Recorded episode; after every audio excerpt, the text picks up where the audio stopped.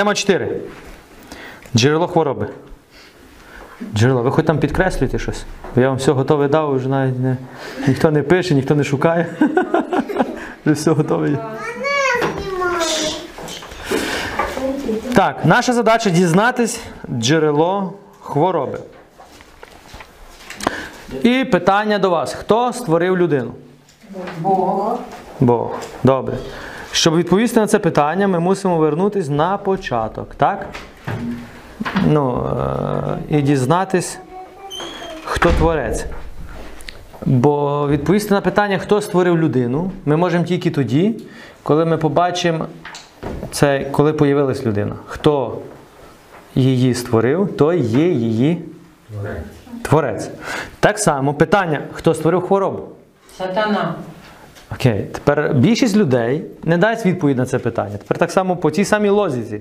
Щоб е, дізнатись, хто створив хворобу, треба вернутись на початок, звідки вона вийшла. І тоді проаналізувати, хто її джерело, щоб казати на наступний раз, хто за хворобою стоїть. Бо якщо ми кажемо, що Бог створив людину, то, то творець людини є Бог. І ми в цьому не сумніваємося. Чому? Бо Слово Боже чітко говорить. А для нас Слово Боже це авторитет. Правильно? Тому по тій самій лозіці, хто створив хворобу, ми можемо відповісти тільки тоді, коли для нас Слово Боже є авторитет. Якщо Слово Боже для нас не є авторитетом, то люди будуть думати так, як вони хочуть. Тому ми з вами вернемось на початок. Буття 1.31. І побачив Бог усе, що створив, воно було дуже добре. Усе, що створив, так, це вже кінець, коли Бог створив шостий день, воно було дуже добре. Тепер слово дуже добре це означає, що нічого е, Бог по відношенню до зла не створював. Все, що ми сьогодні називаємо зло, хвороба, прокляття, е, біди, все, біль, смерть, цього Бог не створив. Тепер дивіться, Бог створив і поставив крапку. От все, що до цього я вам кажу, це я створив. І воно дуже добре. Слово дуже добре це означає, що воно все працює для життя і розвитку людини. Це то, Бог все створив, що дає життя. Це розумієте? Життя. Тепер ну, тоді виникає логічне питання. То звідки бере початок хвороба? Дивіться, коли Бог створив людину і посадив її в раю, не було гріха, не було хвороби і не було смерті.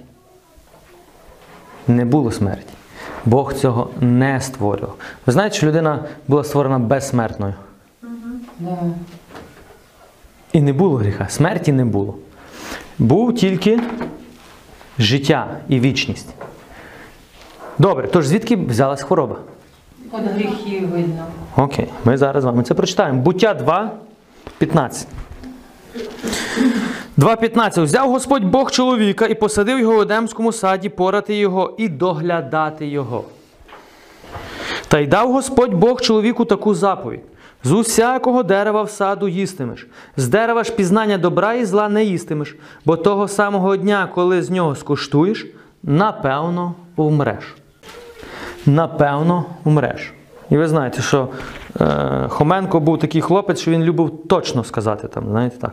Бо слово напевно означає точно умреш. Не напевно 50 на 50, а точно вмреш. Навіть не сумнівайся. Тепер, Бог попередив, не роби це, бо прийде смерть. Бог вже щось знає про смерть. А людина? Ні. Згадайте, що сатана вже був упав на землю, на землю, так? Збунтований ангел. Але він не має влади над землею. І він не має влади над людиною. Тому Бог поставив таку межу між людиною і сатаною. І ця межа називається дерево. Пізнання добра і зла. Тому Бог каже: не переходи на територію ворога. Бо коли ти перейдеш, то ворог буде панувати над тобою. Що було незрозуміло для Адама Єви? Все було зрозуміло.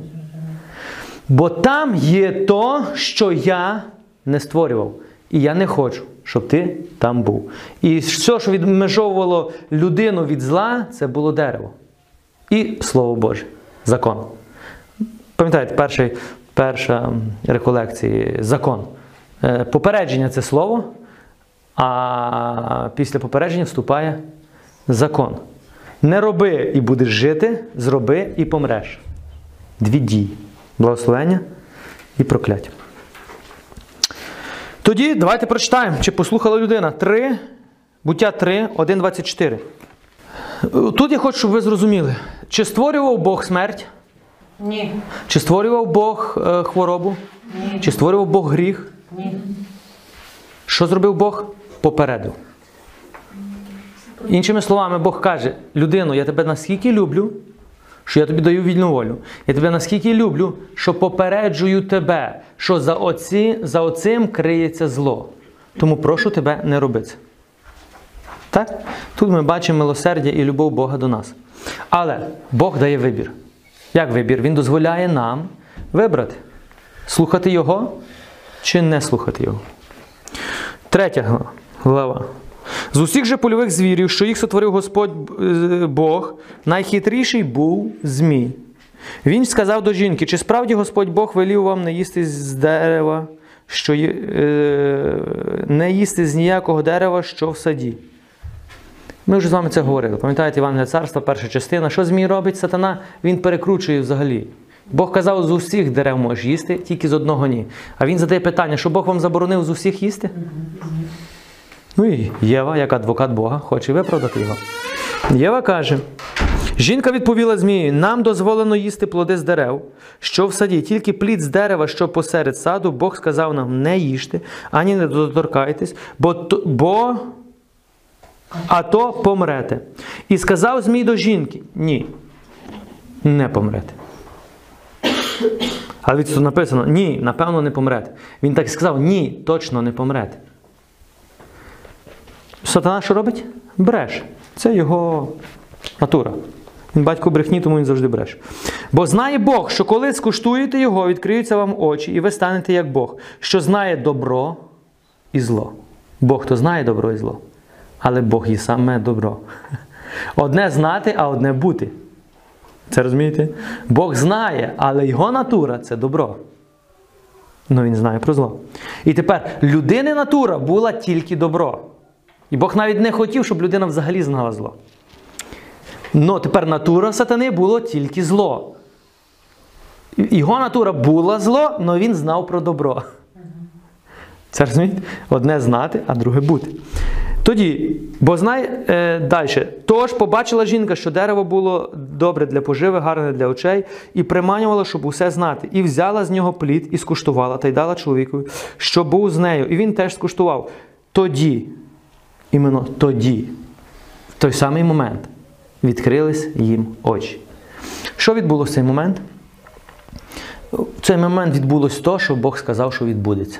Прийшла смерть. Цю саму секунду, коли вони порушили Божу заповідь, прийшла смерть. Пам'ятаєте, ми з вами говорили: земля, рай, людина і дерево. Наприклад, малюємо зелене. Добра і зла. Це межа, яка відділа, відділяла людину від, від сатани. Він десь тут собі гуляв. Від сатани. Бог дав всю владу. Ми вчора з вами бачили це відео, так? Над оцим всім, що він створив, кому Бог дав владу? Людині. Людина володар всього. І цього теж. І тепер Бог каже: не їж. І все, що Бог сотворив, було дуже добре. На землі. Правильно? Зараз сатана ми не рахуємо. Все. Не було смерті, не було горі, не було печалі, не було хвороби, не було бісів, не було прокляття, не було вбивства. Нічого того, всього зло, що ми сьогодні говоримо: війни, смерті, хворі діти, е, всі прокляття, все, все, все, не було. І Бог каже, я цього не створював. І це не мій план. Тому, але це логічне питання, то звідки воно все прийшло? Якраз з цього моменту. Що зробила людина? Перейшла межу. Вона перейшла межу. І оцей перехід називається. А слово гріх означає прокляття. Людина стала проклята. Ну, бо слово гріх вже так нам в'ївся деколи в вуха, що ми навіть не розрізняємо, що це є. Слово гріх це, це є м, беззаконня. Творити беззаконня.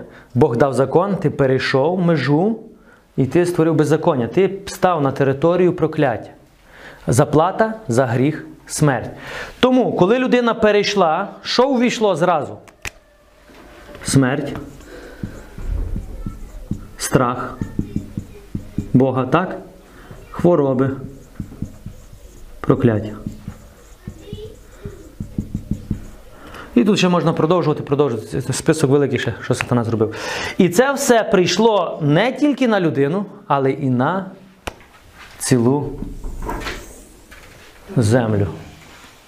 І зараз це побачите. Що Бог сказав? Тоді відкрились їм очі. Чому їхні очі відкрились? Вони вже були на території ворога. Вони почали бачити його очима. Зло увійшло в їхнє життя. Чому зло увійшло? Бо вони його запросили. Чому зло увійшло? Бо вони відкрили йому двері. Чому зло увійшло? Бо вони не послухали Бога. Чому зло увійшло? Бо для них Бог в ту секунду не був авторитетом. Це просто. Якщо для тебе Бог не є авторитетом, то ти відкритий на зло. Тоді не нарікай на Бога, чому е, Бог нічого не робить. Що відбувається далі? Тоді відкрилися їм обом очі, і вони пізнали, що вони нагі, тим, то позшивали смоковане листя, поробили собі пояси. Перше, що прийшов стид, страх. Але почувши луну від Господа, що ходив собі садом під час денної прохолоди, і сховався чоловік із своєю жінкою. Сховався. Що прийшло? Страх. Бога серед... е, Тоді Господь Бог покликав чоловіка і, спитав, де ти? Бог вже не бачить людину у своїй присутності. Бог вже не бачить своє творіння у своєму творінні. Бог вже бачить, що людини нема у його плані. Вона вийшла.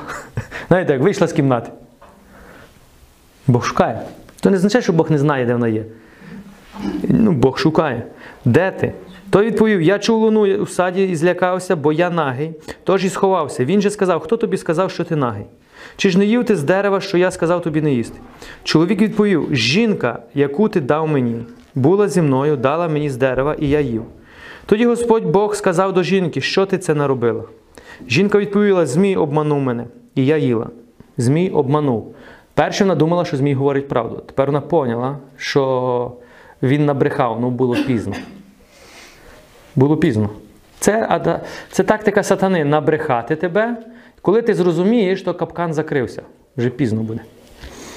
Отож Господь Бог сказав до Змія, за те, що ти вчинив, це будь проклятий з-поміж усякої скотини та з-поміж усіх диких звірів. На черві будеш повзати, їстимеш землю по всі дні життя твого. Я покладу ворожнечу між тобою, жінкою і між твоїм потомством та її потомством. Тут Господь дає прото Євангелія, план спасіння. Бог уже спланував, як вернути людину. Людина вийшла, двері закрились за нею. І вона з тої сторони відкрити вже не може. Сама. А там тільки смерть. Все. Тепер Бог знаходить план, як що зробити? Відкрити ці двері. Щоб людина знов вернулась у його присутність. Вона розчавить тобі голову, а ти будеш намагатися вп'ятися їй у п'яту. А жінці сказав: помножу вельми твої болі.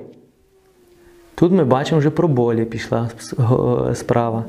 Помножу вельми твої болі і твою вагітність. У болях будеш народжувати дітей. Це не був план Бога. У болях народжувати. Це що вже було? Це вже починає діяти прокляття. Далі шукай. І тягти тебе буде до твого чоловіка, він буде панувати над тобою. Адамові ж сказав, за те, що ти послухав голос твоєї жінки і їв з дерева, з якого я тобі казав, не їсти, проклята через тебе вся земля. Проклята через тебе вся земля. І ми бачимо, що прокляття приходить не тільки на людину, на всю землю, на звірів, на природи, на, на, на все. Ви бачите це? В тяжкім труді живитимешся з неї по всі дні життя твого. Терня й будь-які буде вона тобі родити, і їстимеш польові рослини. У поті лиця твого їстимеш хліб твій, доки не вернешся в землю, що з неї ти був взятий. Про що тут говорить Господь? Смерть. Ти будеш працювати тяжко на цій території ворога, і плюс в кінці ти помреш. Далі що каже? Бо ти є порох і вернешся в порох. Тоді Адам дав своїй жінці ім'я Єва, бо вона була мати всіх живих. Та й зробив Господь Бог Адамові з його жінці одежу шкури і одягнув їх. І сказав Господь Бог: оце чоловік став як один із нас, знаючи добро і зло. Тож тепер, аби лише він не простягнув своєї руки і не взяв ще з дерева життя, і не з'їв, і не став жити повіки, тому виселив його Господь Бог з Едемського саду порати землю, що її був узятий. Що Бог зробив? Виселив, вигнав. Чому? Бо він милосердний. Багато людей не бачать цьому ніякого милосердя. Але вся справа в тому, що Бог тут пояснює, бо там є ще одне дерево А що на дерево життя? життя, вічність. Це означає, каже Бог, якби він взяв у цьому стані, а в якому стані? Прокляття, то він би був проклятий на вічно, і дороги назад би вже не було. Тому Бог що робить? Виселяє його з метою, що він прийде і сам заплатить ціну за це прокляття. Бо якщо б він лишив в цьому стані людину, а заплата за гріх смерть, правильно? А людина себе звільнити сама тепер вже не може. І якщо б вона лишилась в цьому стані в раю, то вона би була проклята навічно. Тому насправді це милосердя Боже. Що далі відбувається? Тому виселив його Господь Бог з Едемського саду порати землю. Так. І вигнав він Адама і поставив від сходу до Адема, до Едемського саду хіровима з полум'яним миготливим мечем, щоб стерегти дорогу до дерева життя. І ми знаємо, що і це, це іншими словами, дорога в рай була закрита аж до моменту, поки не воскрес Ісус Христос. Бо Ісус відкрив ті двері, щоб людина знову вернулася. Тому ця книга від А до Я говорить про план спасіння через Ісуса Христа. Ягве. Спасіння через цвях. Це це є. Оця книга це є Ягве. Спасіння через. Все, вона просто говорить. Старий завіт, як він мав прийти, новий завіт, як він прийшов, і як він вернув людину е, в цю позицію, де вона відійшла. Добре. Ми бачимо це, так? Добре. Відкрились їм очі, тобто вони перейшли під владу сатани. Коли людина перейшла лінію, тобто згрішила, прийняла, прийшла смерть, прокляття і на, на неї, і на всю землю. Тому ми бачимо тут послідовність. Що прийшло? Гріх, смерть, прокляття, хвороби, болі, страждання. Хвороба це предвісник смерті. Суть хвороби. Її ціль знищити твоє тіло передчасно. Тобто привести до смерті. Ціль хвороби, щоб ви зрозуміли просто, наприклад, то, що ми зараз з вами говорили. Е, Люба річ, плід її. Так? Коли ми бачимо плоди, то ми можемо сказати, від Бога чи не від Бога. Правильно? Так само візьміть хворобу. Плоди. Плід хвороби. Щоб ти був здоровий? Щоб ти був мертвий. То навіть по плодам хвороби ти можеш оприділити її господар. Навіть простим, навіть якщо не знаєш цього всього. Ціль хвороби передчасно тебе забрати. Ціль хвороби привести тебе до смерті, бо смерть панує тепер над людиною. Чому? Бо людина згрішила. Тому, що відбувається? Гріх це двері для смерті, страху, хвороби, прокляття, бісів. І тут можемо продовжувати, продовжувати, продовжувати. Гріх. Тому що Ісус приходить? забрати, закрити ці двері. Ісус приходить, щоб забрати це все і анулювати над тобою. Тому ми бачимо, хто батько цього всього, хто батько гріха, прокляття, смерті, Сатана. Дьявол. І більшість людей скажуть так. Дьявол. Ну коли ти задаш питання, а хто ж, хто ж посилає хворобу? Вони скажуть Бог. Виходить так, що люди розрізняють. Гріх точно Бог не може посилати, це йде від дьявола. Но хворобу точно посилає Бог, бо він мене так випробовує. Чи це відповідає дійсності? Ні. Бо хто батько гріха, бо хвороба це наслідок гріха. Не було би гріха, не було би хвороби. Не було би прокляття, не було би смерті. Ви це розумієте? Тому тут є межа, яку людина перейшла, а це все вже наслідок бунту, гріха. Тому оце все ви не можете назвати, що це все Бог посилає. Бо інакше ви би назвали Богом Бога зло, а зло Богом. Щоб ми тоді попали в брехню. Бо суть брехні яка? Поміни- замінити істину. Д'явол батько хвороби, він робить все, щоб швидше тебе забрати. Ну, д'явол батько цього всього. Просто ми зараз говоримо в тематиці е, зцілення, тому ми говоримо, наприклад, так, конкретно про хворобу. Д'явол, батько. Ми ще з вами будемо про це говорити, де Господь говорить. Не Бог. Бог батько всього, що веде до життя. Д'явол батько всього, що веде до смерті. Ну, ясно, що тут люди, люди можуть сказати, зараз сказати тисячу свідчень, а як то, а як то, а як то, а як то. І що вони роблять? Вони знову оцінюють з власного досвіду. І тепер ви можете заставити Бога поміняти е, слово? Ні. Ви можете підкоритись. Тому от де є проблема. Люди скажуть, та це добре, але. Яке але? Ти не можеш Богу сказати але. Ти не можеш поміняти те, що сталося, історію. Ти можеш або прийняти і жити вже згідно з цим, або будувати якусь свої, свої ці. Перша смерть. Тепер дивіться, смерть увійшла в життя людини. Но людина ще практично е, вона відчула признаки смерті: страх, стид, е, хвороби, болі. Земля перестала родити. Дивіться, навіть земля перестала родити. Земля була створена так, щоб давати життя. Но коли її господарем став вже не Бог, а сатана, то що? Вона перестає давати життя. Тому що Бог каже, в поті чола ти будеш садити і будеш получати мінімально. Дуже мінімально. Чи Адамові, коли він жив під Богом, йому треба було робити? Земля сама родила. А тепер під прокляттям він мусить трудитись, і земля не родить. Ну, тепер дивіться, перша смерть. Буття 4.13. Адам спізнав Єву, свою жінку, вона зачала і породила Каїна і сказала: Я придбала людину з Господньої ласки. Так? Єва народила. Це для них було чудо. Перша дитина народилась. Для нас тепер народження дитини це якось само собою розуміється. Ну, для них це перша дитина. Це було для них, як Господь це продумав, що ми можемо е, продовжувати е, свій рід. Потім вродила також брата його Авеля. Авель був вівчар, Каїн порав землю.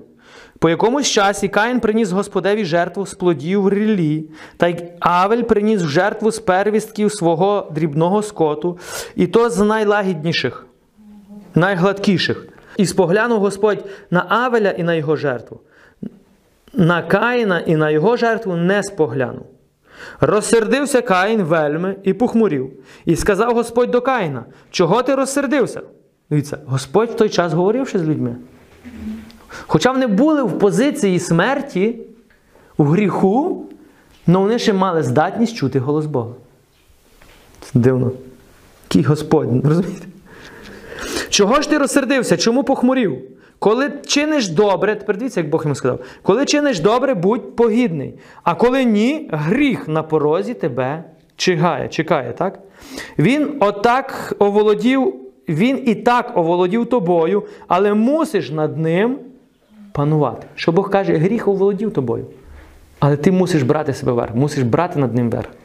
І сказав Каїн до Авеля свого брата: Ходімо в поле. І коли вони були в полі, Каїн напав на Авеля свого брата і убив його. Тоді Господь сказав до Каїна: Де Авель, брат твій? Той відповів: Не знаю. Хіба я сторож брата мого? Господь промовив: Що ти вчинив? Ось голос крови брата твого кличе до мене з землі. Тепер же проклятий ти від землі, що відкрила свої уста, щоб прийняти кров брата твого з твоєї руки. Коли оброблятимеш землю, вона вже більше не дасть тобі свого врожаю. Тепер що бачимо? Ще більше прокляття приходить на землю. Втікачем і волоцюгою будеш на землі. І сказав Каїн до Господа, кара гріха мого занадто велика, щоб її винести. Що ми бачимо? Гріх призводить до ще більшого прокляття. Перша смерть призводить, що Бог сказав, тепер буде ще більше прокляття. Ви і вся земля. Кожен гріх, який ти робиш, він призводить до ще більшого прокляття, ще більшого прокляття і ще більшого прокляття. Ви бачите, коли Адам і Єва жили під Богом, що вони жили в позиції? Благословення. Тепер, коли Адам перейшов з Єву в межу, ви зараз побачите, як людство чим раз тим далі буде відходити від Бога, від Бога, від Бога, від Бога, від Бога, практично до повного знищення їх взагалі, самих себе. Тепер від Адама до Ноя Бог знищив, після Ноя Бог знищив тодішній світ. І питання чому? Пам'ятаєте, шоста глава, ну не шоста, Бог послав потоп. Тепер, чому Бог знищив тодішній світ? І це є факт. І наука вже довела, що був потоп. Що зле зробили люди? Що зле зробили? Відійшли від Господа. Якщо будете читати, наприклад, так, Біблія мало про це говорить, але Адам і Єва, вони ще чули Бога. Авель і перші їхні діти, вони ще чули Бога. Но пізніші покоління, в них була проблема вже трошки, стуговаті були до Господа. Це означає, що вони вже забували шляхи своїх родичів. І наступні покоління все чим раз тим більше любили князя цього світу. І все, що він пропонував їм в цьому світі. Ви це розумієте? Ну, в деталях ми не будемо вникати про це. Але дійшло до того, гріх призводить до смерті. Тому наскільки гріх був в серцях людей, що Бог каже, що навіть в думках у них вже не було добра. Не то, що в словах чи вчинках, уже в думках. Тому Бог мусив втрутитись надприродньо. І насправді це теж було його милосердя. І це зрозуміти людям ще важче. Яке милосердя потопити цілий світ?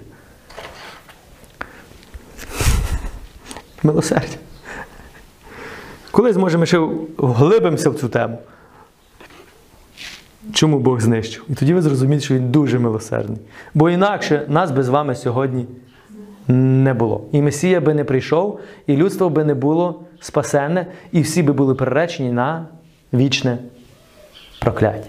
Бо коли ми дивимося по факту, але ми не бачимо глобального, що Бог робить, тому ми і судимо. Знаєте, зустрічаємо по одягу і судимо по, по зовнішності.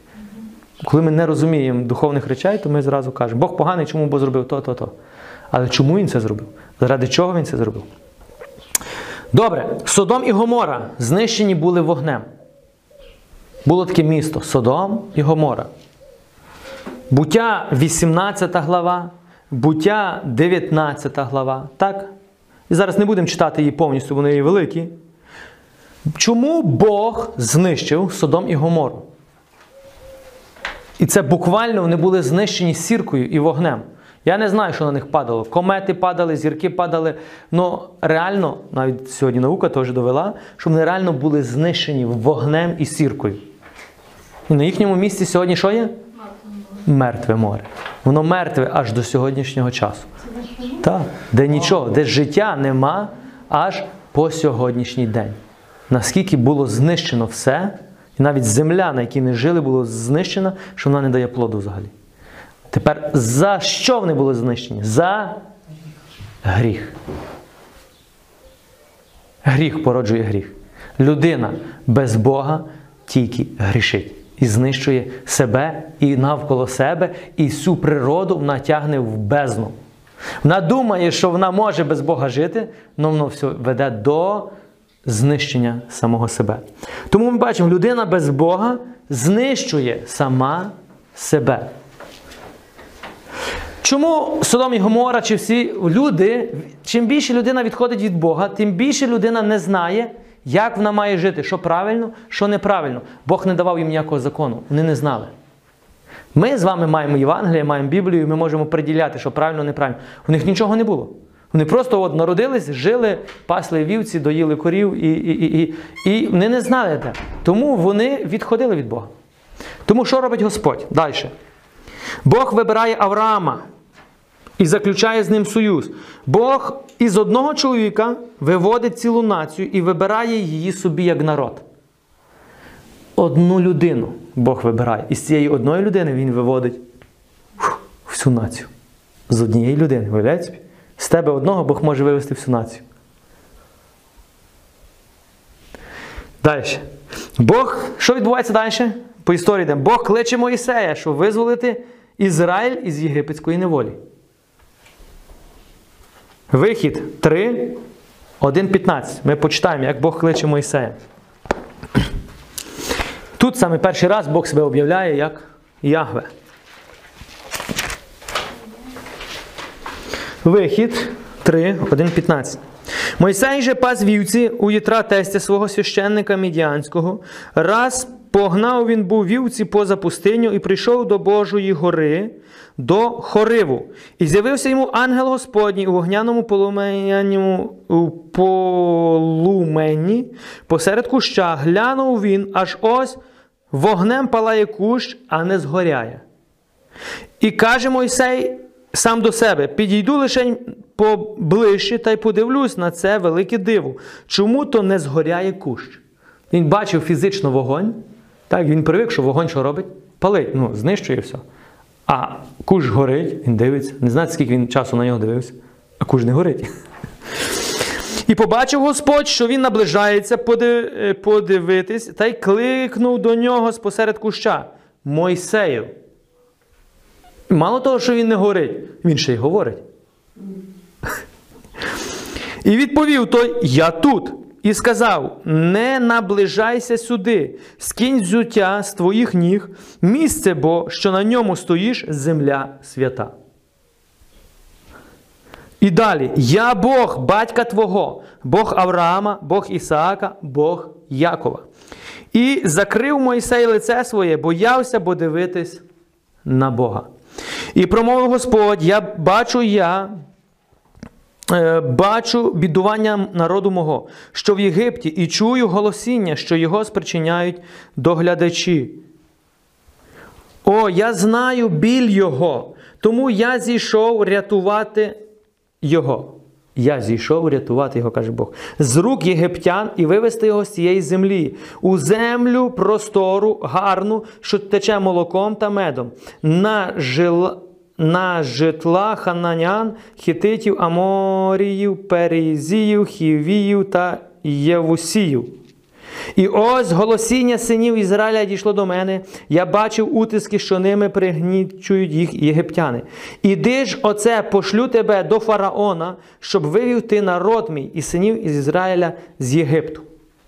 І сказав Мойсей до Бога: Хто ж я такий, щоб мені йти до фараона і вивести синів Ізраїля з Єгипту? Бог посилає, він каже, Боже, ти певне помилився. Я не той, кого ти шукаєш, бо я, я взагалі ніхто. Я пастух. Бивший син фараона, вбивця, тепер просто пастух. Що Бог каже, а, вибач, забув. Я забув просто, що ти дійсно. Ну, Знайду іншого. Що Бог каже? А Бог на те, я буду з тобою. Ось це буде тобі за знак, що сам я тебе послав. Як прийдеш, як приведеш людей з Єгипту, служитимете Богу на цій горі. Що він каже? Бог, я не той, кого ти хочеш вибрати. А Бог що каже? Мойсей, я краще знаю тебе, чим ти себе. Ти той, хто мені потрібен. І сказав Мойсей до Бога: Як прийду ж оце я й до синів Ізраїля і скажу до них: Бог батьків наших прислав мене до вас, вони запитають мене, як йому на ім'я. То що мені їм відповісти? І промовив Господь до Мойсея: Я той, хто є. Я той, хто є.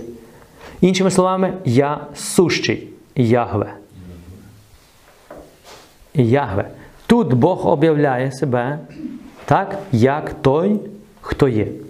Той, хто був, є і буде. Ягве, як той, хто прийшов спасти через цвях. Це розумієте? І тепер що Бог кличе? Бог кличе Моїсея увійти в його план спасіння людини. Тепер дивіться. Що далі каже? І додав: так промовиш до синів Ізраїля: Я є. Я є. Бог завжди є. Він завжди був, він завжди є, і він завжди буде. Тепер дивіться, навіть ім'я Бога, воно в сутності має, не має початку і не має кінця. Тому питання, хто створив Бога, не відповідає імені Бога. Ну, взагалі недоречно. Він є. Тому нема питання, хто створив я є. Значить, мусить бути ще хтось. Ягве Альфа. Є Ягве Альфа, Ягве Бета. Ні, Ягве це Ягве. Він завжди був. Один. Не два, не три. Один в Тройці. Син, Отець, Син і Святий Дух. І далі, що він каже: Після мене до е, я є, післав мене до вас. І сказав Бог знов до Мойсея: так промов до синів Ізраїля, Господь Бог батьків ваших, Бог Авраама, Бог Ісака, Бог Якова, післав мене до вас. Таке моє ім'я навіки, і таке твоє найменування з роду в рід. Таке моє найменування з роду в рід. Яке найменування? Я є. Я сущий. Я той, хто був, той, хто є, і той, хто буду.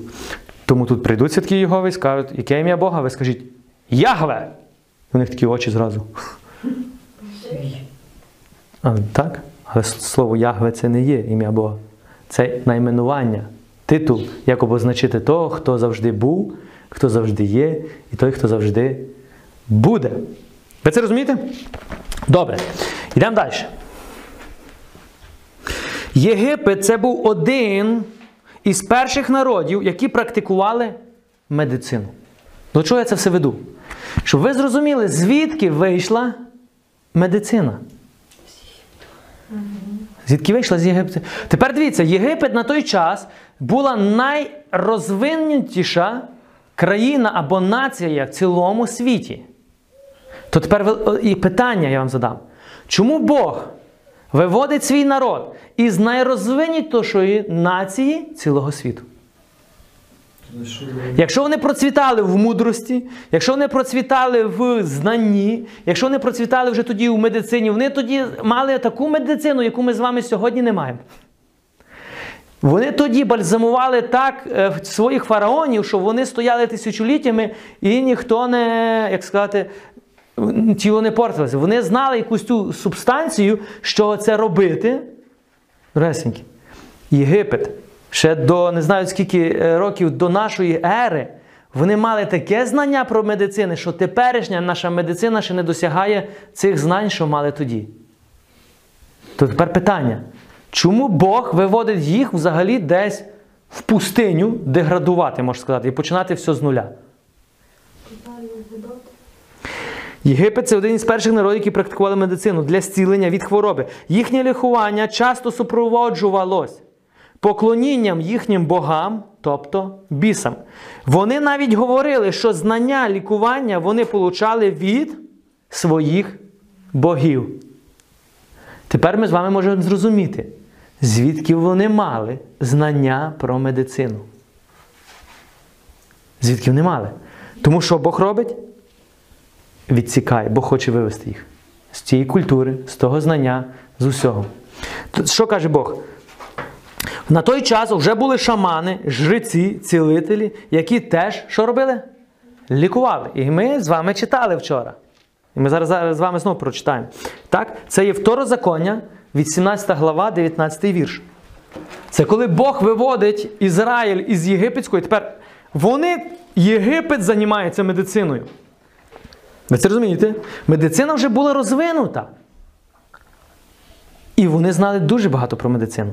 Тепер, і тепер Бог виводить їх з цієї цивілізації для однієї мети. Але тепер, коли Бог їх виводить, там є інші народи, які теж щось знають про медицину. І ми зараз вам прочитаємо. Второзаконня. 18 глава. То, що ми читали вчора, але нині вже буде в контексті іншому. 18 глава, 9 вірш. Що Бог сказав? Як прийдеш у землю, що і Господь Бог твій хоче тобі дати, так, бо ти маєш прийти в землю, а на тій землі живуть народи, то не наслідуй гедоту цих народів. Ті народи теж мали поняття, і ті народи теж щось знали.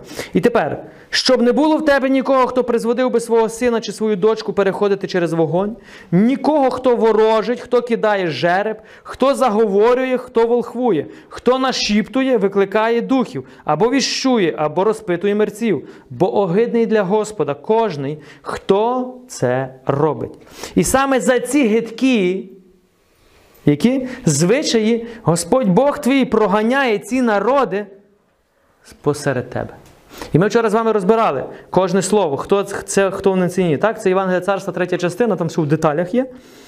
Що той, хто ворожить, волхвує, кидає, так, це сьогоднішні волхви, цілителі, так звані бабки, екстрасенси і всі-всі-всі-всі решту, хто надприродньо, нетрадиційною медициною лікує. Той, хто не має відносин з Богом, я зараз говорю. Тепер дивіться, значить, вони мали знання, як вилікувати народ. Питання знову: звідки вони мали ці знання? Якщо вони не мали нічого відношення з Богом, тоді лишається одне джерело сатана. Так само, як Єгипет получав надприродні знання, так і саме ті, ті народи, які поклонялись тодішнім бісам, вони теж мали ці знання, як лікувати. Тепер, чому Бог противний такому знанню? Бог виводить 2 мільйона людей з Єгипту. Ви собі можете уявити? 2 мільйона людей. 2 або 3. До кінця ми не знаємо. На той час був. Єгипет був на той час найбільш розвинутою цивілізацією. Чому Бог виводить Ізраїль з найбільш розвинутої цивілізації? Бо їхній розвиток базувався не на Божих цінностях, і не на Божих откровеннях, і не на Божій основі, і не на Божному законі. Їхній розвиток базувався на законах царя цього світу. Тому Бог відсікає свій народ від народу дьявольського. Вихід 15.26. Це ви коли прочитаєте. Це Бог заключає союз з Ізраїлем, якого виходить, виводить з Єгипту. І сказав Бог до свого народу: коли ти пильно слухатимешся голосу Господа, Бога Твого, і чинитимеш те, що йому до вподоби, і вважатимеш на Його накази і дотримуватиш усіх Його установ, ні однієї з тих недух, що я навів був на Єгипет, не наведу на тебе. Я Господь твій цілитель. Я є той, хто зцілює. Ягве Рафа. На євриті Ягве Рафа. Я твій Бог, твій лікар. Тепер дивіться ще раз. Щоб ви зрозуміли. Два мільйони людей виходять з цивілізації в пустиню. Цивілізація. Шикарні лікарі, шикарні медсестри, шикарні таблетки. Ну, все, від А до Я. І тепер 2 мільйона людей просто в пустиню, де нічого нема. Ні лікарів, ні медсестр, ні, ні капельниць, ні той, хто буде прив'язувати тобі е, мозелі, ні, нічого. Тепер що Бог каже? В них є свій Бог, який дає їм зцілення, а у вас є я. У вас, в мого народу, є я. Я цілитель ваш. Я ваш лікар. Тому я вас виводжу з цієї дьявольської системи, щоб я був вашим Богом. Вони слухають своїх богів, так? Бог каже, а ви будете слухати мене. І тепер Бог каже: якщо ви будете слухати мене, то я буду охороняти, зціляти, забезпечувати, я буду повністю оберігати вас. Так говорить Господь. І тепер уявіть собі, 2 мільйона людей виходить в пустиню 40 років. Це не день, це не 40 днів. Це 40 років. Тепер собі уявіть, 40 років 2 мільйона людей. Нема ні їди, нема ні базару. Там не було, знаєте, Чернівецького базару чи Одеського, чи 7 кілометр Одеса. Знаєте, уявіть собі, на один день, чи на один, наприклад, на якийсь той е, один день, то треба було, щоб ці 2 мільйона мінімум такий один базар був. Наприклад, 7 кілометр в Одесі. 2 мільйона прийшло, наприклад, тільки взяли, щоб там тапочки чи бо стерлися за цілий день, скільки вони йшли. Не було нічого. Не було лікарень, не було лікарств. Тепер питання. То що, як вони получали це надприроднє забезпечення, надприроднє харчування, надприроднє зцілення? Значить, це реально бути в надприродньому забезпеченні. Реально чи ні? От вам факт. Реально. Тепер Бог їх виводить з одною метою. Знаєте з якою? Навчити їх бути залежним тільки від нього. Тільки від нього. Ні від кого більше в цьому світі. Ні від якого знання в цьому світі. Тільки особисті відносини з Ягве Рафа, з Ягве Нісі, Ягве Шалом. З Ягве, з тим, хто є. Він завжди є. І 40 років він завжди є. І кожен день він завжди є. Уяви собі, де би ти не пішов, він є. Ти робиш, він є, ти йдеш, він є, ти спиш, він є. Він всюди завжди був, є і буде. І він завжди той самий і ніколи не міняється. І він завжди хоче, щоб ти пам'ятав, він є і знає, і забезпечить, і зцілить, і, і, і, і. Що він хоче? Будувати відносини з людиною. Всі люди, які вийшли з Єгипту, були зцілені в один момент. Як ви думаєте, Єгипет їх там в лікарах вони сиділи в шпиталях? Ні, вони були раби. Ніхто про них не дбав. Захворів, помер, викинули. Захворів, помер, викинули. Ніхто про євреїв не дбав, вони були раби. Єгипет, наоборот, видав такий закон був, що кожного хлопчика, який народиться чоловічої статі, взагалі вбивати. Пам'ятаєте про Мойсея, як його мама врятувала? Вони наоборот, бо чому? Бо раби так розростались, розмножувались, єгиптянки не могли народжувати, наприклад, бо їхні там цілителі, ну, медицина тоді їхня не могла відповісти на безпліддя, так як сьогоднішня медицина. Тому вони клонують. В точності відбувається то саме, що побачите. А єврейський народ, бувши в позиції рабства, не бувши при медицині, вони народжували по 7 по 8 дітей. І що Бог? Бог, коли їх вивів з Єгипту, вони були зцілені в одну секунду. Чим були зцілені вони? Ягве Раф. Вірою в свого єдиного Бога. Второзаконня 29.4. Водив я вас по пустині, каже Бог, 40 років. Тепер дивіться, що Бог каже. Ваша одежа на вас не розлізлась, і взуття на ногах у вас не позносились. Оце Єгипет міг зробити якість, ні? 40 років отримував. Ні, ви собі тільки уявіть. Бог каже: 40 років ваша одежа не розлізлась, ваше взуття не стерлось. І Бог питає: подумайте, чому? Ви можете уявити, наскільки Бог охороняв людей, що ця охорона, його присутність впливала на одяг. Що, уявіть собі, вийшов у футболці з Єгипту, 40 років прийшло, а вона як новесенька. Оце була якість, правда? Цю якість може зробити тільки Господь. 40 років.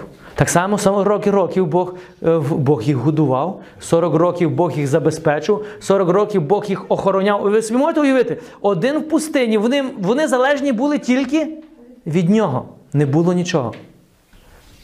В Єгипті єгиптяни від чого були залежні? Від системи. Захворів, відвезли в лікарню, накапали, відкапали. Від кого ти залежний? Від страхової компанії. Віруючий народ має бути залежний тільки від Бога. А коли ти незалежний від Бога, тоді ти розслабляєшся. І ти будеш залежний від системи. Від чиєї системи? Від царя цього світу. Добре. А ну, мені один е, чоловік прислав, е, якраз я коли роздумував над цим на 40 років, так Господь дав, що він мені прислав. Зараз я вам прочитаю. Дивіться. Вихід із Єгипта з точки зрення математики. Я прочитаю на російській мові, то не на російській. Тепер дивіться. Моисей и народ вышли в пустыню. Они должны были питаться, а чтобы накормить 2 миллиона или 3 миллиона людей, требовалось неме- немало продовольствия. Согласно продовольственным нормам в армии, Моисей должен был быть, был бы иметь 1500 тонн продовольства каждый день. 1500 тонн їди кожен день. Ви можете уявити масштаби, щоб ви зрозуміли зараз. Е, е, продовольство каждый день. А, эт- а, а знаете, что для того, чтобы доставить такое количество продовольствия каждый день, потребовалось бы два грузовых поезда длиною в 1,6 километрах каждый. Ну. Дальше. Помимо того, вы, э, вы должны помнить, что они были в пустыне, и им нужны были дрова, чтобы приготовить пищу. На этом потребовалось бы 4000 тонн древесины. Это еще несколько грузовиков, поездов длиною в 1,6 километров каждый в, в течение только одного дня. А они, только подумайте, были 40 лет в пустыне. И, о да, им нужна была вода. Только воды для питания и необходимое количество и на каждого дня, чтобы вымыть немного посуды, требовалось 42 миллиона 900 тысяч литров каждый день. Уявіть собі масштаб води. И грузовой поезд с центнерами длиной 2880 кубів, только чтобы доставить воду. И еще одно. Они должны были перейти Красное море ночью. Если бы они пошли по узкой дорожке колонной по два человека, длиною, длина ее будет 1280 километров. Уявіть собі. Е, І ушло би 35 дней и ночей, чтобы пройти. Значит, там в Красном море было место шириною 4,8 кілометрів. Море розійшлось на 5 кілометрів, щоб така толпа могла пройти. Чтобы они могли идти по 5 тысяч человек в ряд и пройти за одну ночь. Но тогда возникает другая проблема. Каждый раз в конце дня, когда они останавливались, станом им требовалась площадь, площадь на остановку размером у 2-3 штата Рот Айленда. Це в 1200 квадратних метрів. 1200 квадратних метрів. Це треба було їм на одну ніч. Тільки на одну ніч, щоб не зупинилась така площадь. Так? І ця площадь тільки для ночевки. Разве Моисей рассчитывал на все это прежде, чем покинуть Єгипет? Мойсей прорахував ці всі витрати. Моисей верил Богу, и они не оставились без заботы Всевышнего. Вы до сих пор считаете, что Богу сложно позаботиться обо всех ваших личных проблемах? Потребностях? Питання таке задаю. Я якраз коли це досліджував, і мені таку смс-ку, я думаю, не може бути. Я якраз про це читав. А й тут такі факти, що якась людина взяла просто і що зробила? Просто п- попідраховувала з точки зору математики. Тепер ви побачите в масштабах. Тут ще не сказано про одяг, скільки їм треба було базарів і всього цього. І тепер і Бог дає відповідь. Що Бог каже? Водив я вас по пустині 40 років. І що? І Бог задає питання, чи щось вам бракувало? І вони казали, ні, то давайте сядьте трошки і подумайте, то звідки у вас це все було? Бо я Господь ваше забезпечення. Пам'ятаєте, ми вчора говорили, я Бог ваше забезпечення. То якщо Бог може і міг, і доказав, що може, то чому сьогодні люди так бояться довіритись Богу? А знаєте чому?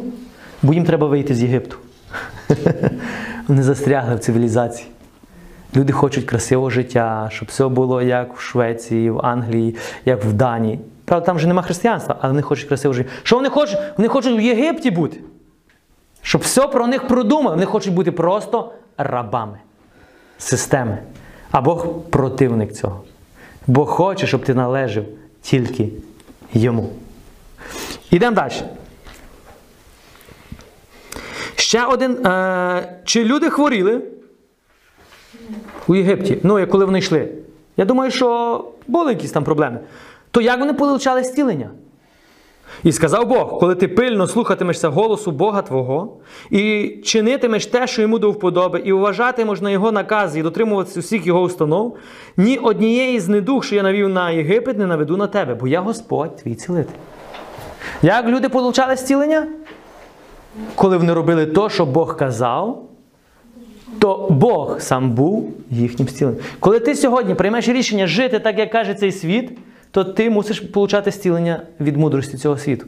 Коли ти приймеш рішення жити так, як каже Бог, то ти будеш получати від нього. От наскільки все просто. Ще один приклад. Числа 21, 4, 9.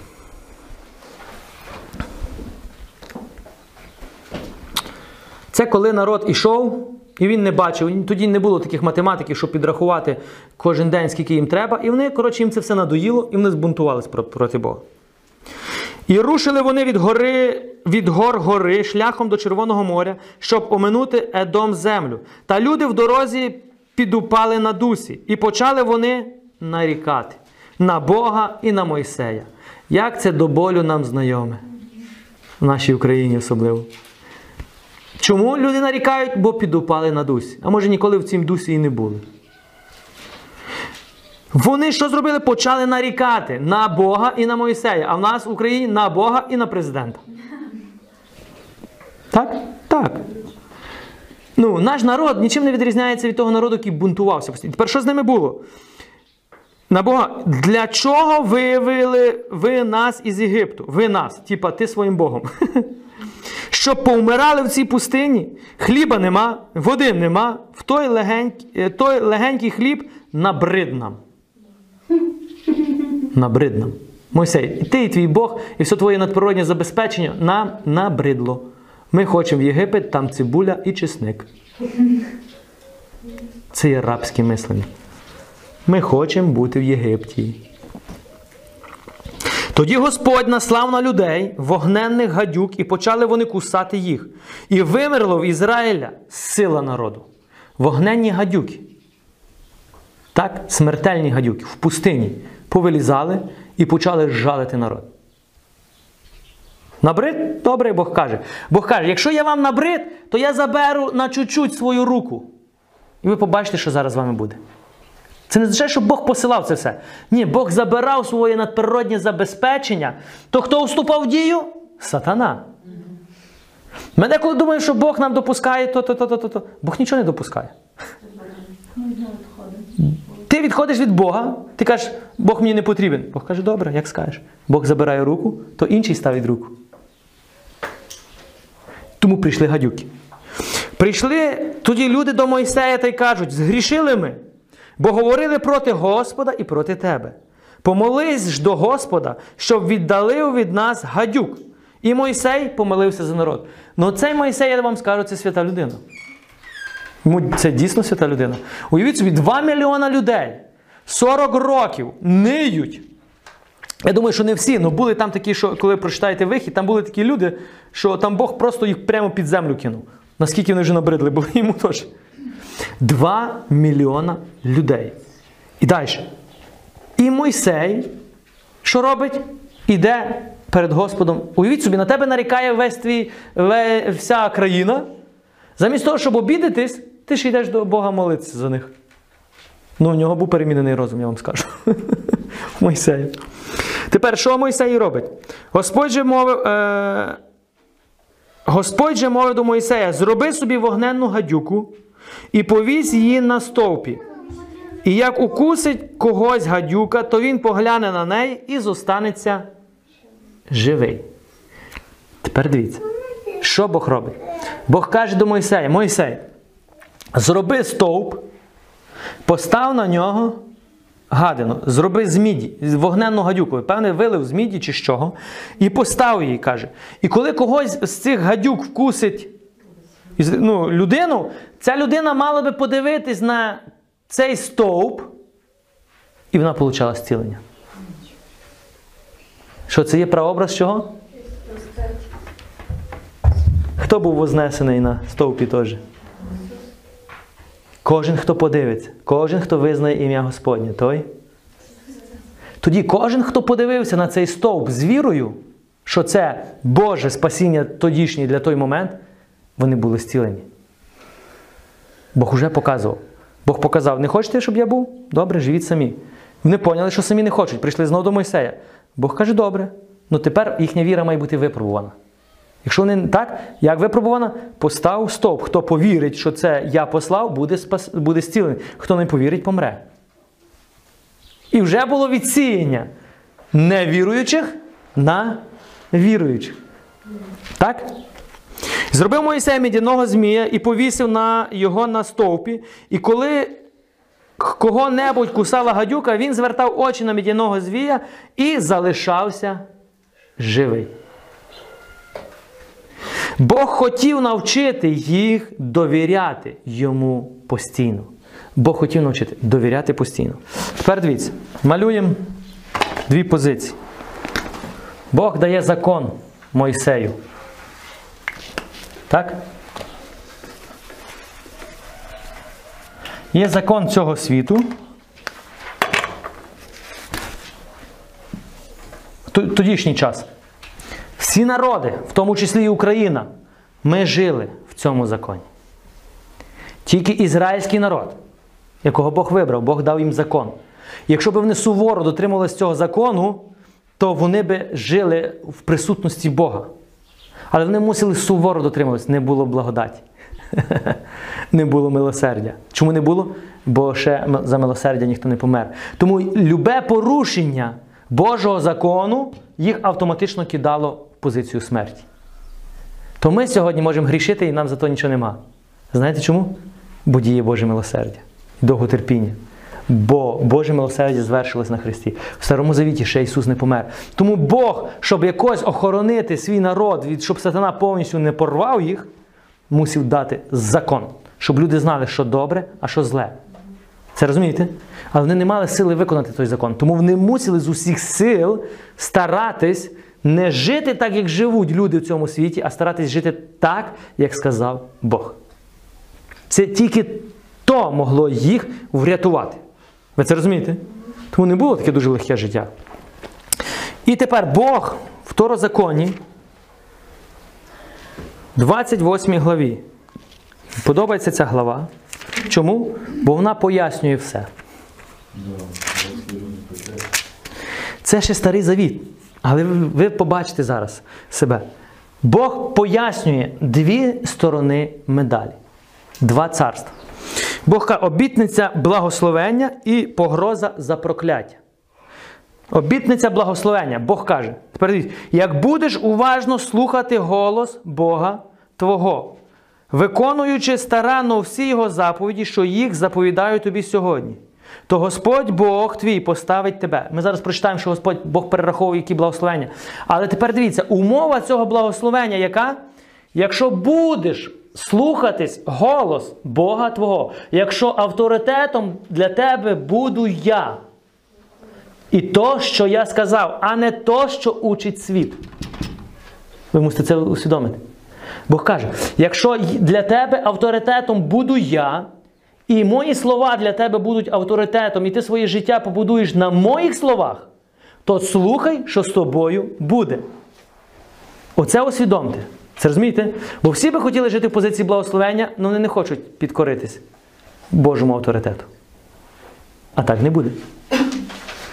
Ви зрозуміли умова? Тому ми вчора було питання, чи слово для мене авторитет, чи Бог для мене авторитет. Якщо так, то я зараз скажу, що з тобою буде. То Бог твій, Бог твій поставить тебе високо над усіма народами землі. І всі ці благословення зійдуть на тебе. і здійсняться на тобі, якщо слухатимешся голосу Господа Бога Твого. Бог тут буде постійно уточнювати при умові, якщо слухатимешся, якщо будеш жити так, як я кажу, як я, не так, як твої батьки жили, не так, як твої діди вірували. Знаєте, як в нас кажуть, так робили мої діди, так робили мої батьки, і я буду робити. Покійник мусить випити 100 грам. Це традиція. Чи, чи це слово цього світу? Якщо ти християнин і ти кажеш, що це правильно, то ти попадаєш не в позицію благословення. Це розумієте? Бог цього не вчив. Бог каже, що це гедота. А ми кажемо, так робили мої батьки. Що ми робимо? Ми, наш авторитет це досвід наших людей, які, предки, які не поставили своє життя на основі слова. Тому я кажу, Гедота, це батьки мої робили Гедоту, і я не буду це повторювати. Бо я син Бога. А Бог мені каже жити по інших законах. І в них ясно, що зразу така усмішка скаже, ну як хочеш. Чи що скаже? Не буду скрутити зубами. І сказати, ти зрадник віри, ти зрадник традицій, ти зрадник свого народу. То взагалі спалять вас на вогні за це. Ну, але тепер благословен будеш у місті, благословен будеш на полі, благословен буде плід лона твого, плід твоєї землі, плід твоєї тварини, великорослого дрібного скоту. Благословен буде твій кошик, твоя діжа, благословен буде, будеш виходити, благословен будеш виходити. Твоїх ворогів, які повстануть проти тебе. А, дивіться, що з них буде. Господь розіб'є їх перед тобою. Господь буде воювати замість нас, не ми. Якщо я буду стояти на його дорозі, твердо. Одним шляхом вони вийдуть проти тебе, сімома шляхами втікатимуть від тебе. Господь повелить благословення, щоб воно було з тобою. Це мені подобається. Тобі не треба шукати благословення. То благословення всюди буде за тобою ходити. Ти не зможеш ніде сховатися від нього. Господь повелить благословення, щоб воно було з тобою. Ви це розумієте? Люди сьогодні шукають бути благословенними. Їм не треба шукати. Їм треба зрозуміти, що їм треба жити. З тобою в твоїх коморах, це в твоєму банку, так, твої гроші будуть, наприклад, так? у твоїй, ді- е, у всякому твоїй ділі рук. Все, що ти будеш робити, всяка праця, вона буде благословенна. Та благословить тебе на всій землі, що її Господь хоче тобі дати. Господь поставив тебе для себе, як народ святий. Уяви собі, Бог тебе поставив для себе, як народ святий. Я клявся тобі, коли виконатимеш, коли виконуватимеш заповіді Господа Бога Твого, та й ходитимеш Його дорогами. Його дорогами. Ви це маєте викарбувати. Ходити дорогами Господніми. Всі народи землі побачать, що тебе названо іменем Господнім, і, по, і боятимуться тебе. І дасть тобі Господь ущень, плід твого лона, плід твого скоту, плід твого поля на землі, що її Господь Бог твій клявся твоїм батькам дати. Господь відчинить для тебе всю твою благодатну скарбницю, небо, щоб послати спору свій дощ тобі на землю, щоб благословити всяке діло рук твоїх. І ти позичатимеш багатьом народам, сам же не позичатимеш ні в кого. Це благословення. Благословення, коли ти будеш давати, а ні в кого не будеш брати. Це позиція благословення. І ми покликані бути в цій позиції. Далі. Господь поставить тебе на чолі, не позаду, будеш завжди йти лише вгору, не йтимеш униз ніколи. Якщо слухатимешся голос Господа Бога Твого. Які заповідаю тобі сьогодні, щоб ти додержувався і виконував їх, і не відхилявся ні на праворуч, ні ліворуч від усіх слів, що їх заповідаю сьогодні, та щоб не з- ходив за іншими богами і не слухав їх. Не служив. Не служив, не слухав і не жив так, як вони учать. Тепер розумієте, чому Бог виводить їх з Єгипту? Із інших е, з цих. Коли ж, то тепер дивіться, це стосувалось цього, цієї позиції. Ви би хотіли бути в цій позиції? Давайте я вам буду пророкувати. Я вам зараз буду пророкувати. Ти будеш в тій позиції, якщо будеш слухатися голосу Господа Бога Твого. І будеш жити так, як Він тобі сказав. І церква сказала: Амінь. все, тепер увійди в це благословення. Як? Почни жити так, як учить Господь. А як ми в Новому Завіті маємо вчити? Жити? Євангелія від Матея, 5 глава, шоста, сьома. Отак Ісус нас вчив. Нагірна проповідь, Він вчив, як нас жити. І тепер Бог каже: коли будеш жити так, як я тобі сказав, ті всі благословення зійдуть на тебе. Якщо не будеш, не впровадиш це вчення у своє життя, то я тобі скажу, що з тобою буде. Просто. Коли ж не слухатимешся голосу Господа Бога Твого і не виконуватимеш пильно всіх заповідей Його і установ, які заповідаю тобі сьогодні, то тепер? Коли будеш слухатись, коли не будеш слухатись, а будеш слухатися голосу богів цього світу. Тепер Бог, Бог попереджує, Бог пророкує, що з нами буде. І це не доля, що нам написано. Бог показує, що людина може йти тільки двома шляхами. Нема іншого. Тепер дивіться. І кожна людина, яка прочитає второзаконня, вона себе знайде або в одній позиції, або в другій позиції. По-любому ти знайдеш. Тепер друге читаємо. Друге трошки буде вже не дуже приємне вашим вухам. Коли ж не слухатимешся голосу Господа Бога Твого і не виконуватимеш пильно всіх заповідей Його і установ, які заповідаю тобі сьогодні, то спадуть на тебе усі ці прокляття і постигнуть тебе. Тепер що? Ти не втікнеш від прокляття. Так як ти не втікнеш від благословення, ти не втікнеш від прокляття, воно тебе настигне. Проклятий будеш у місті, проклятий будеш на полі, проклятий буде твій кошик, твоя, твоя діжа, проклятий буде плід лона твого і плід твоєї землі. І те, що приведе тобі худоба, і що вродиться в тебе в кошарі. Проклят будеш, як входитимеш, як виходитимеш будеш. І Господь зійшле на тебе прокляття, замішання. Що, що це таке замішання? Це є е, е, хвороба помішання, наприклад, хвороба е, розуму, коли людина не контролює себе. Так. Це всі, наприклад, що психлікарні забиті сьогодні, це, це прокляття, помішання, замішання. Так? Зійшле на тебе прокляття, замішання і страх всякому ділі твоїх рук, коли не загинеш і не зникнеш притьмом твоєї, за твої лихі вчинки, за те, що ти покинув мене. Далі Бог каже, Господь наведе на тебе. Чому? Доки вона тебе цілком не, згин, не згладить із землі? Куди йдеш, щоб зайняти її? Господь поб'є тебе сухотами, пропасницею, запаленням, жаром, посухою і сажею та зноєм, і все те вчепиться до тебе, поки ти не згинеш. Йдемо далі. Твоє небо на, на, в тебе над головою стане міддю, земля, що під тобою залізом. Замість дощу сипатиме Господь тобі на землю порох та пісок, які падатимуть з неба, аж поки не зникнеш. Господь віддасть тебе на поталу ворогам твоїх. Одним шляхом виступатимеш проти них, сімома втікатимеш від них. І станеш страховищем для всіх царств земних. Твій труп стане поживою всякому птаству небесному і звіру земному, та й нікому буде їх відганяти. Господь поб'є тебе єгипетською болячкою. Вере, ве, вередами, коростою, паршами, і ти не здолаєш вилікувати їх. Що це каже? Каже Бог, прийдуть невиліковані хвороби. І ти будеш старатись їх вилікувати. Тут вилікувати, бо тут нема надприроднього зцілення, і ти нічого не зробиш. ВІЛ, СПІД, е, рак, які сьогодні є хмара невилікованих хворіб, де медицина каже, ну ми не знаємо, як їх лікувати. Ясно, що не знаєте, бо їх ви не вилікуєте.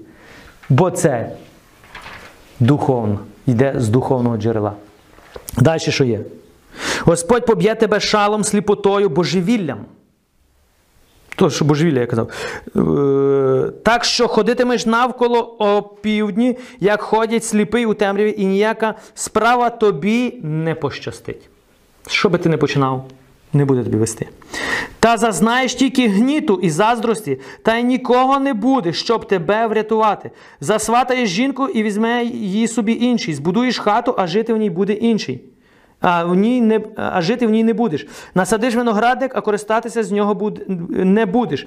Вола твого заріжуть перед твоїми очима, і ти не їстимеш з нього. Твого сина заберуть у тебе, і він не повернеться більше тобі. Твоїх овець пооддають твоїм ворогам, і нікому буде помагати тобі. Твоїх синів і твоїх дочок пооддають іншому народу, і твої очі бачитимуть це і плакатимуть щодня по них, та ти будеш безсилий. Іншому народу, який научить їх інших звичаїв, блудувати за цим, за цим світом. І ти будеш бачити, і нічого не зможеш зробити. Врожай із твого поля, і всю твою працю їстиме народ, якого ти не знаєш. У тебе, а це не в нас відбувається? Україна садить пшеницю, але її не їсть. Урожай з твого поля буде їсти інший. А ми купляємо з Єгипту картоплю. Це я про собі уявити не можу. Україна продає на експорт, але купляє з Єгипту пшеницю і картоплю. А не про це сказано? Це позиція рабства. Ми маємо своє, але свого їсти не будемо. Далі. У тебе будуть повсякчасно тільки гнітити. Тебе будуть повсяк... гнітити і що? Утискати. Ще одна позиція України.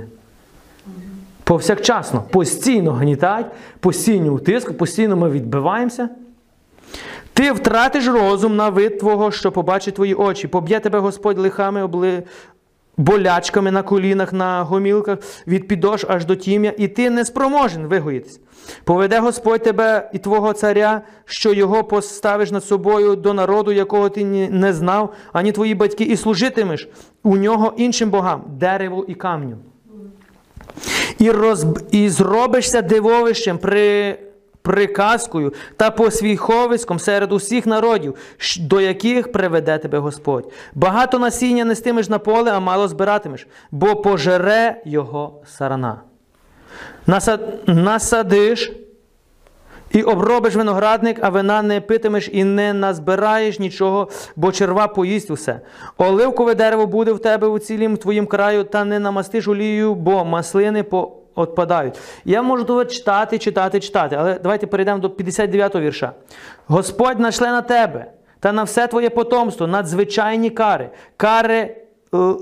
Великі і в'їдливі, тяжкі і довготривалі недуги, та й наведе на тебе усі єгипетські пошисті, яких ти не, яких ти так боїшся, і вони причепляться до тебе, а ще наведе Господь на тебе всяку іншу недугу, всяку іншу язву, що про них не написано в книзі цього закону, поки ти не згинеш. Далі. І зостанеться вас мало, дарма що було у вас багато, як зір небесних, бо ти не послухався голосу Господа Бога Твого. І як радів я вами, Господь, коли чини, е, чинив вам добре і намножував вас, так радітиме, коли стане вигублювати вас та винищувати. Таким робом ви будете відірвані від землі, куди йдете, що її зайняти. Господь розсіє вас між усіма народами від кінців землі до кінців землі. Там служитимеш іншим богам, яких ти не, не знаєш, і ні ти, ні твої батьки, дереву і камню. Та між тими народами спокою ти не зазнаєш. І твоя стопа не знайде місця спочинку. Що це нагадує нам? Всю Україну, яка виїхала сьогодні на заробітки. І хто ти там є? Раб. Ніхто. І спокою в тебе нема. І обдурюють тебе. І Господь вкладе там у тебе лякливе серце, і, і згасатимуть твої очі, і душа мліватиме. Життя повисне перед тобою, немов на нитці, ти лікатимешся вночі і вдень, не будеш певний свого життя. Я як пам'ятаю, як їздив за границю, так, то їдеш через цю таможню і трясешся. Щоб не забрали там щось, що ти їдеш просто хліб заробити. Будеш боятися і вночі, щоб тебе не злапала цольна, і вдень, щоб тебе не вичислили. Позиція рабства. Бо на своїй землі ти ходиш вільно. Ти не боїшся, коли ти нічого, ну, ти не боїшся міліції, ти наоборот, міліція тебе захищає. Ну там ти раб. Системи. Ну ти ж сам поїхав туди. Це позиція. Прокляття. Вранці казатимеш, коли ж настане уже цей вечір. Що це є? Депресія. А ввечері говоритимеш, де він той ранок? Від страху, що впаде твоє серце, і від того всього, що побачить твої очі, та й приведе тебе Господь назад у Єгипет на човнах по тій дорозі, про яку був казав тобі. Не смієш уже більше бачити її. І, виста, і виставлять вас там, як рабів і рабинь твоїм ворогам на продаж, але нікому не буде вас купувати. Це слова союзу, що Господь Бог заповів Моїсею заключити синами Ізраїлю з землі Моав, окрім того союзу, який був заключив з ними на горі Хорив. І як вам таке слово? Жорстке, ні? Але це правда. Бог не хотів подобатись людям. Бог хотів показати їм істину духовного життя. І тепер дивись, Бог показує позицію благословення позицію прокляття. Ви це бачите? Ви знайшли себе? Знайшли. Я знайшов себе.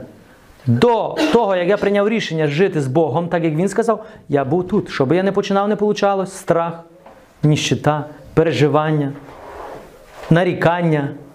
Все було тут. Осуд, критика, гнів, лють. Все тут. Тепер дивіться, там дуже гарно написано: Я наведу на тебе. І багато людей кажуть: ну, значить, Бог насилає. Тут ж сказано чітко, що Бог наведе на тебе. Ну, чітко сказано. Чітко сказано. І що це означає? Бог так само і сказав Адаму: з'їж, умреш. Правильно? Так. само тут каже. Перейдеш, і буде з тобою то. Тут сказано то, що коли ти перейдеш мій закон, оце все прийде в твоє життя. Ну, чоловік не написав. Написав, я наведу на тебе. Якщо перейдеш. Ви зрозуміли? Ну, я розумію. Бог каже. Як перейдеш, то прийде на тебе. І ми зараз з вами про. Ми зараз з вами побачимо це. Второзаконня 30, 15, 20. І зараз буде розв'язка.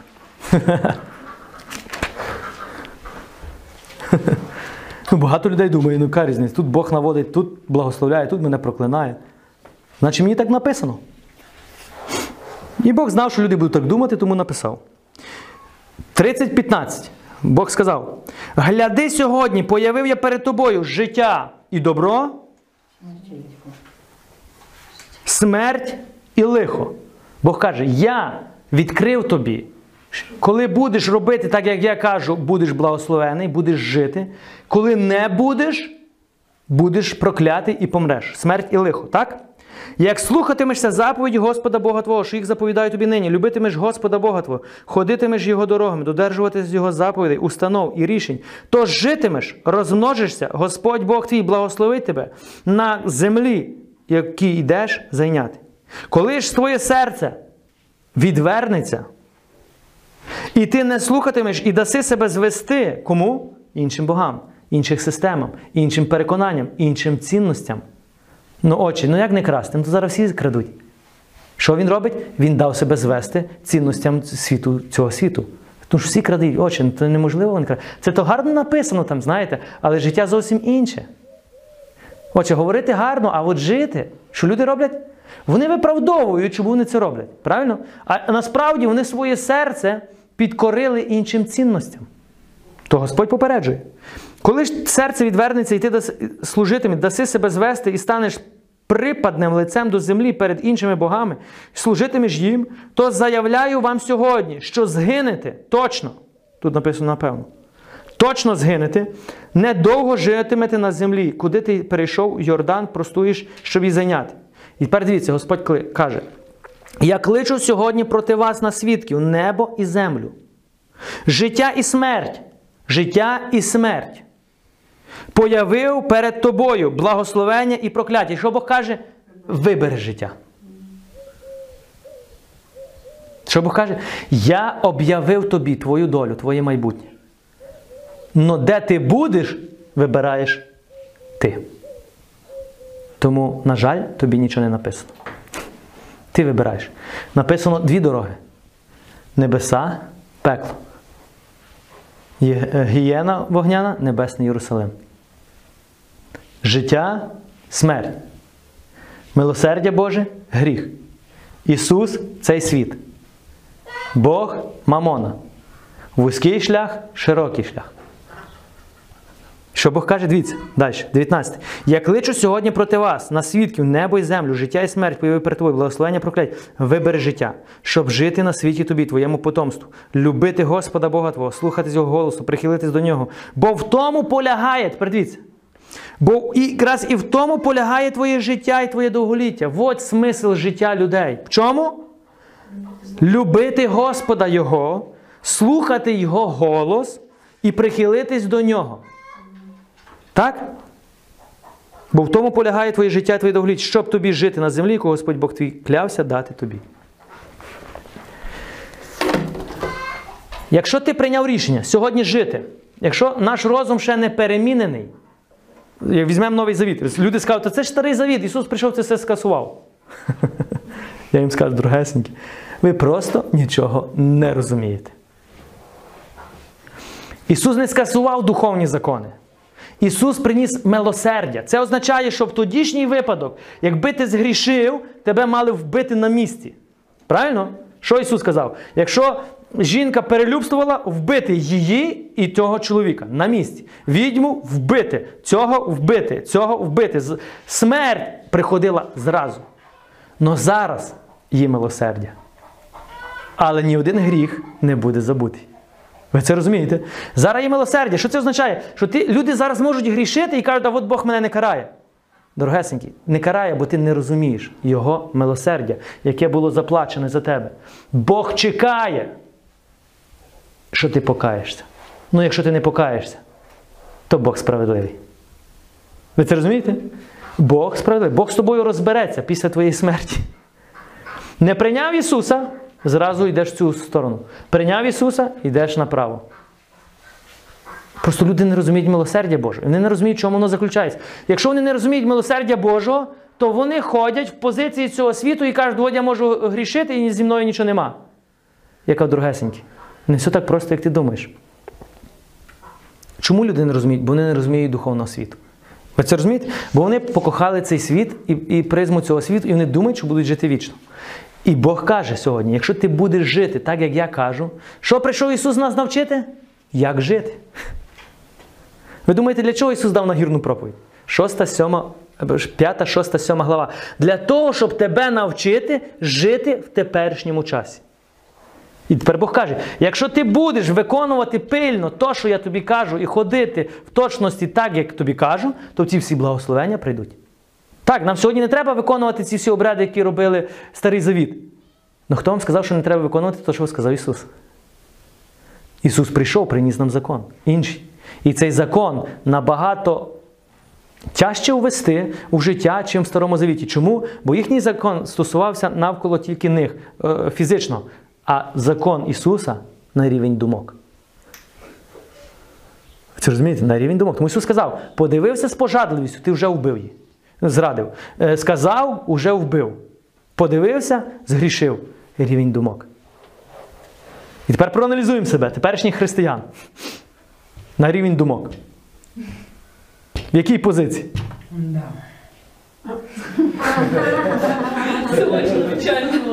А тепер, коли люди, наприклад, християни приходять е, е, сповідатися, мені так подобається, знаєте, деякі люди, так загально вам скажу, щоб ви зрозуміли.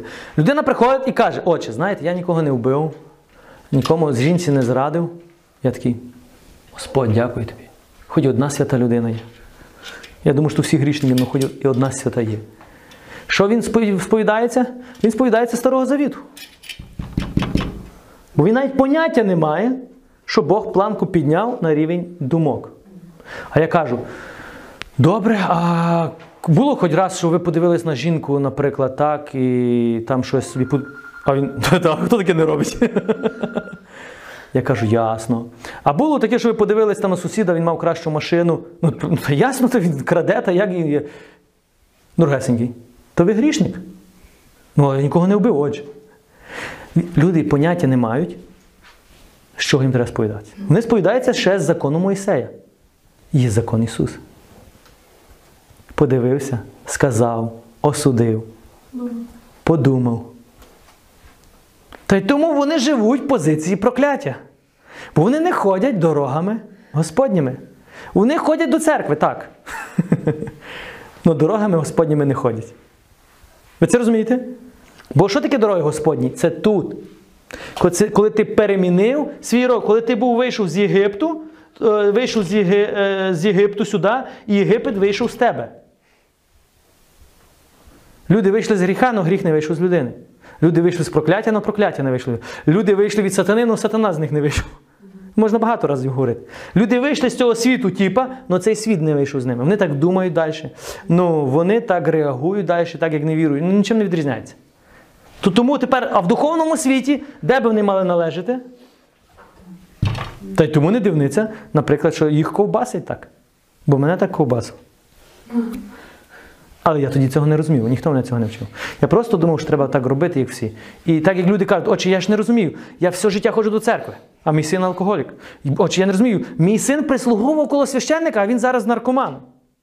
Бо вони думають, що як вони просто будуть щось робити, благословення би мало бути в них. І потім вони догадують, розуміють, що воно не працює.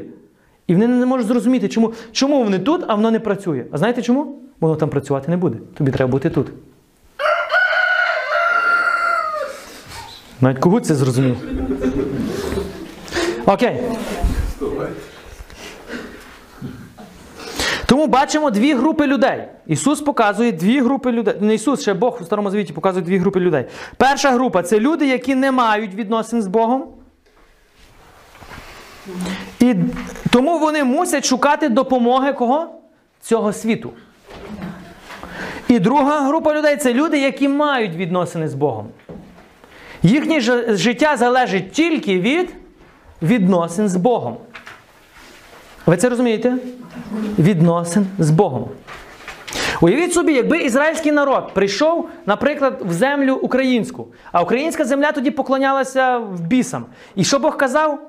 Не вчися наслідувати всю гедоту цього народу. Так би сказав Бог. Так би сказав Бог, бо це гедота. А коли ми сьогодні кажемо, нам треба вернутись до традицій наших предків, до гедоти, тоді ти не християнин. Якщо ти хочеш вернутися до гедоти. Хто це може говорити? Той, хто ще застряг в цій гедоті. Тому, дорогесенькі, всі традиції наші. Я не говорю за проти всіх традицій. Є традиції дійсно нормальні, але в більшості окультичні.